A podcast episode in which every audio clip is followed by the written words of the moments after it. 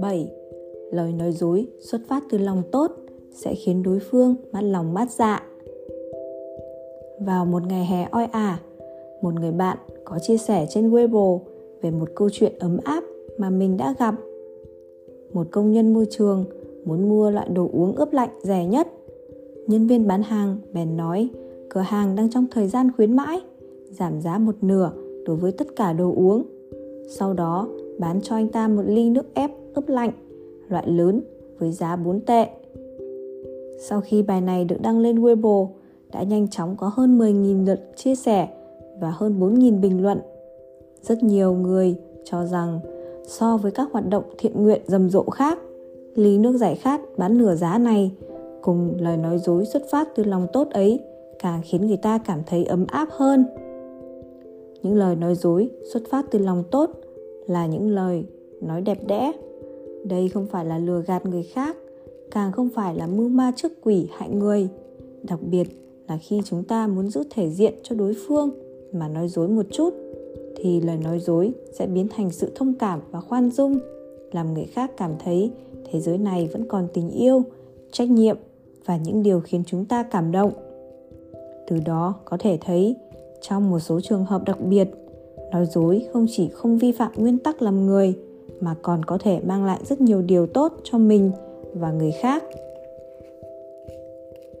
một buổi tối khi bà lút đang định đóng cửa cửa hàng thì có một chàng thanh niên đi tới nói rằng mình muốn mua một phần hot dog và một ly sữa bò rồi đưa cho bà một tờ 50 đô la Mỹ. Sau khi nhận tiền, bà nhanh chóng nhận ra đó là một tờ tiền giả. Thấy vẻ ngoài nghèo khổ của chàng thanh niên, bà vẫn tỏ ra bình thường hỏi Cậu có thể đổi tờ tiền khác không? Anh ta cúi đầu xuống rất thấp, ấp úng một lúc lâu rồi mới nói Không có, bà ơi, cháu, cháu rất cần một phần hot dog. Cả ngày nay cháu không ăn gì nồi. Bà cảm thấy chàng thanh niên này vẫn chưa đến mức không biết xấu hổ. Bèn mang đồ ăn và tiền lẻ thối lại cho anh ta. Khi anh ta vừa quay đi, bà đột nhiên kêu lên một tiếng. Tay ôm ngực lảo đảo mấy lần. Chàng thanh niên sợ hết hồn, vội bước tới đỡ bà. Lúc ấy, bà liền nhét tờ 50 đô kia vào tay chàng thanh niên, nói Nhanh, hãy đến phòng khám ở đối diện mua thuốc giúp tôi. Nói là bà Lút bị bệnh. Sau khi chàng trai đi, bà nhanh chóng gọi điện cho người em trai, vốn là chủ phòng khám đối diện. Nếu có một chàng thanh niên đến mua thuốc cho chị, thì cứ lấy khoảng 3-40 đô tiền thuốc là được rồi. Ngoài ra, trong tay cậu ta có một tờ tiền giả 50 đô. Lát sau, phòng khám bên kia gọi lại, nói rằng chàng trai đã cầm thuốc đi, hơn nữa không dùng tiền giả để mua thuốc. Lúc này, bà mới thở phào một hơi. May mà mình không nhìn lầm người. Sau đó, chàng trai ấy đã chăm sóc bà Lút đang bệnh suốt cả đêm. Khi trời sáng, bà tỏ ý cảm ơn cứu mạng của chàng trai, đồng thời ra sức giữ anh ta lại làm việc trong cửa hàng. Mấy năm sau, cửa hàng nhỏ đó đã trở thành một siêu thị, dần dần mở rộng quy mô kinh doanh. Chàng thanh niên đó chính là White, một ông chủ lớn trong ngành bán lẻ. Người biết sử dụng những lời nói dối xuất phát từ lòng tốt trong những lúc cần thiết là những người thông minh bởi vì họ biết đâu là những lời thích hợp nhất đối với tình huống trước mắt. Ví dụ, bà Lút chính là một người đã dùng những lời nói dối xuất phát từ lòng tốt nhằm giữ lòng tự tôn cho White để anh chấp nhận sự giúp đỡ của bà.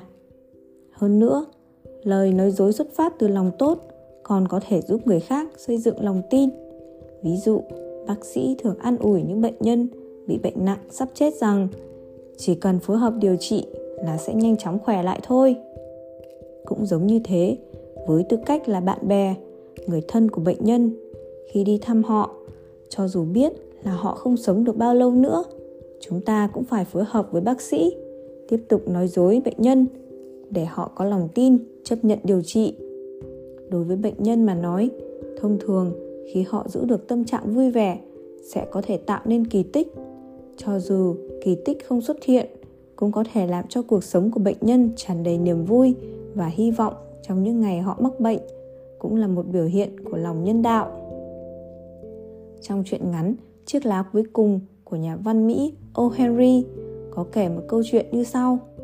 Có một cô gái bị bệnh nặng đang nằm trong phòng của mình trong một chung cư ngoài phòng của cô có một cái cây.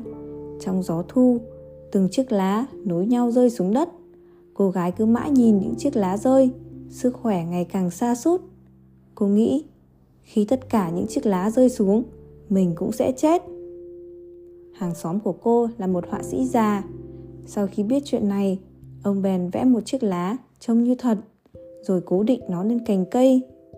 Mùa đông giá rét đến, chiếc lá ấy vẫn một mình nằm đó ngoan cường, bám trên cành cây cao.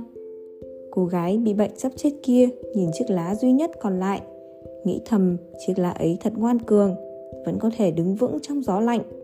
Mình cũng không thể yếu đuối thế này được. Cô đã thấy lại hy vọng và kiên cường vượt qua căn bệnh.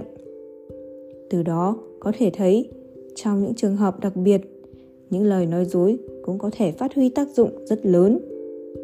Tuy nhiên chúng ta còn phải nói dối một cách có tình người. Ví dụ, khi đồng nghiệp mang phương án mới đến hỏi ý kiến chúng ta, mà chúng ta lại cảm thấy phương án đó quá tệ.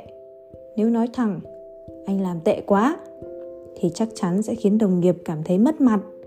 Lúc này, chúng ta chỉ có thể nói một cách mơ hồ như, anh tự nhìn lại xem. Đây là một câu nói trong giả có thật. Về bản chất, lời nói dối như thế khác với những câu nịnh nọt, giả dối và những lời bợ đỡ, giả tạo. Ngoài ra, có những lúc không thể không nói dối. Ví dụ, khi tham gia một buổi lễ chúc mừng ở công ty hoặc ở nhà bạn bè mà gặp chuyện không vui, thì chúng ta vẫn phải đè nén nỗi buồn và sự tức giận trong lòng lại, tiếp tục vui vẻ cười đùa với mọi người. Sự kìm chế này là vì phép lịch sự. Tóm lại, chỉ cần trong lòng chúng ta có ý tốt coi lời nói dối như một sách lược để giao tiếp thì đó chính là lời nói dối đẹp đẽ 8. Dù nhìn thấu cũng đừng vạch trần, giữ thể diện cho đối phương. Cậu đang đọc sách gì thế? Mật mã công sở. Ôi, sao hôm nay không xem bảy cái tôi nữa? Người chăm chỉ, hiếu học như tớ, sao có thể trầm mê trong phim Trung Quốc được? Đây là do phim Trung Quốc chưa đổi mới phải không?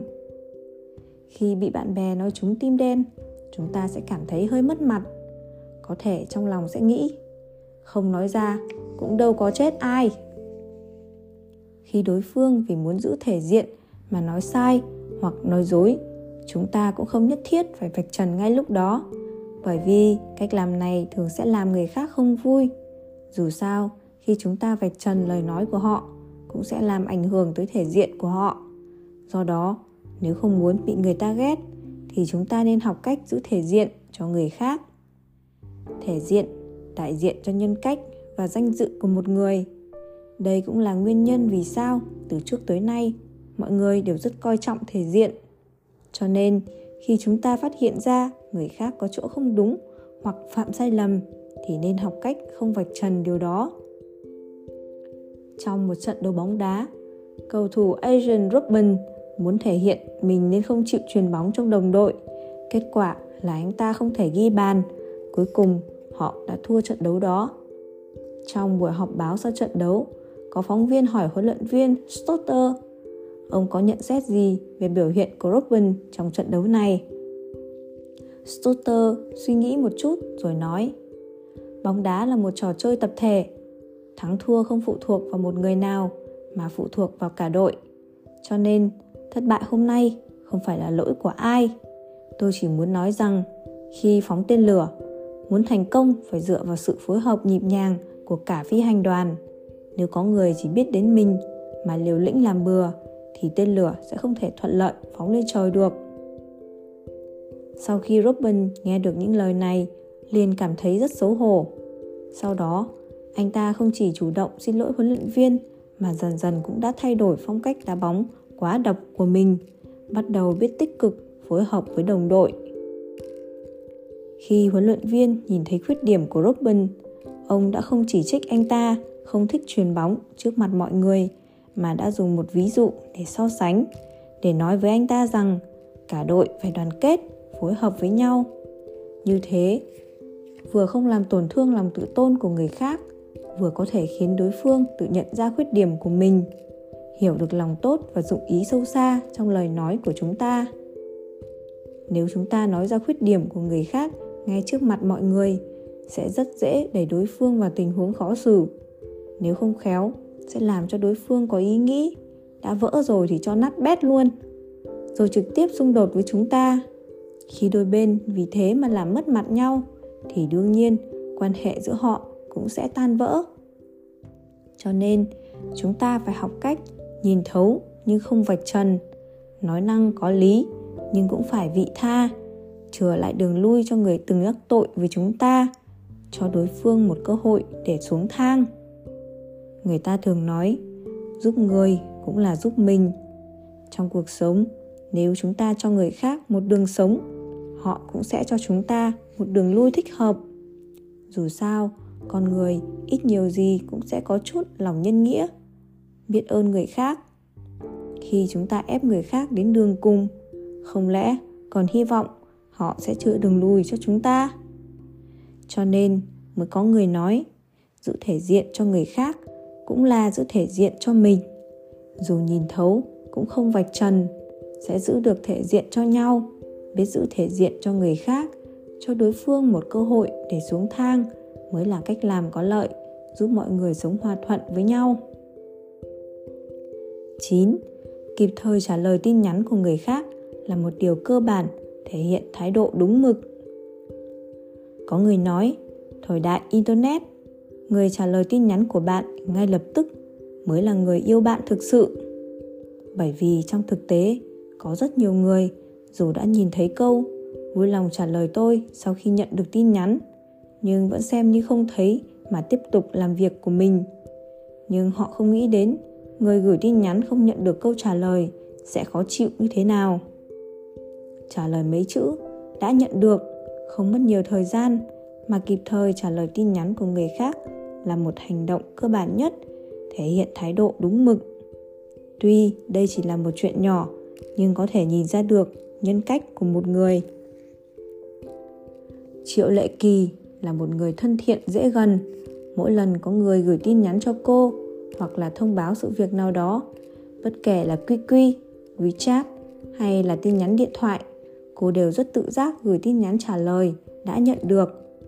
Mà mỗi lần người khác nhìn thấy mấy chữ này đều sẽ cảm thấy việc này đã kết thúc không cần phải suy nghĩ chuyện đối phương đã xem hay chưa hoặc có ảnh hưởng tới công việc của đối phương hay không.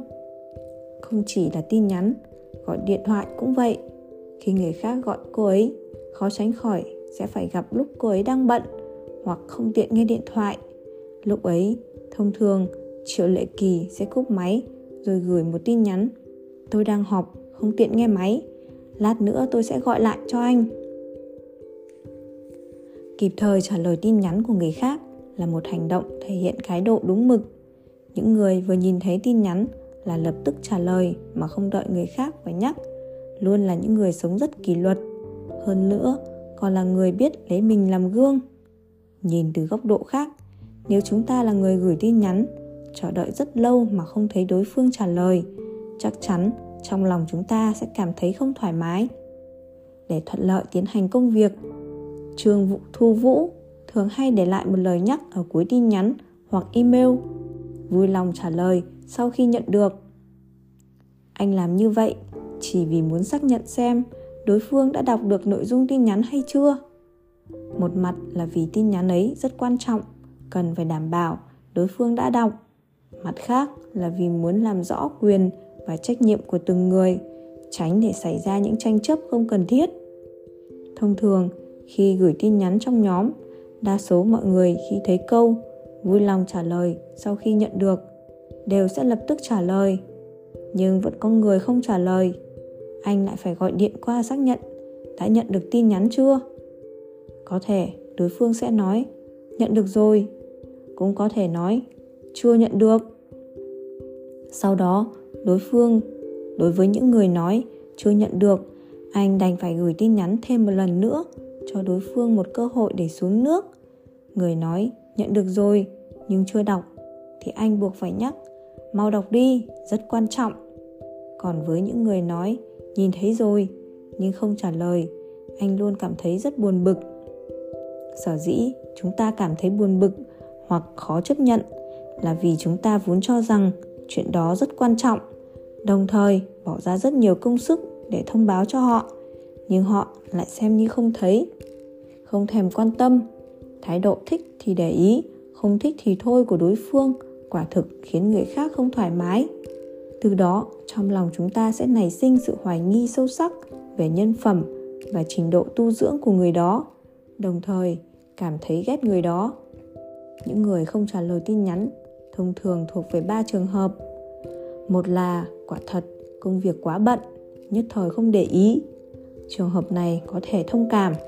Hai là, đối phương cảm thấy đây chỉ là việc nhỏ, không đáng nhắc đến nên không cần trả lời. Ba là, đối phương cảm thấy quá phiền phức, không muốn trả lời. Những người thuộc hai trường hợp sau, rõ ràng là thiếu chuyên nghiệp. Dù sao, đối với tất cả mọi thứ liên quan đến công việc, chúng ta đều không thể sử dụng theo cá tính, vì đây chính là một quan điểm làm việc rất thiếu chín chắn.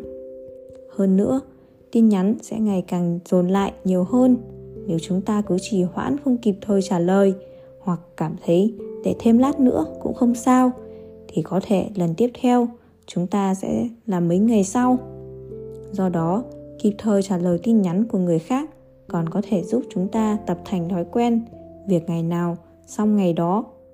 Cho nên, mỗi tối trước khi đi ngủ, chúng ta nên kiểm tra tin nhắn, xem thử có tin nhắn nào chưa trả lời hay không, mà gõ mấy chữ đã nhận được cũng không mất bao nhiêu thời gian. Mặt khác còn thể hiện. Chúng ta đang đặt ra yêu cầu cao đối với bản thân.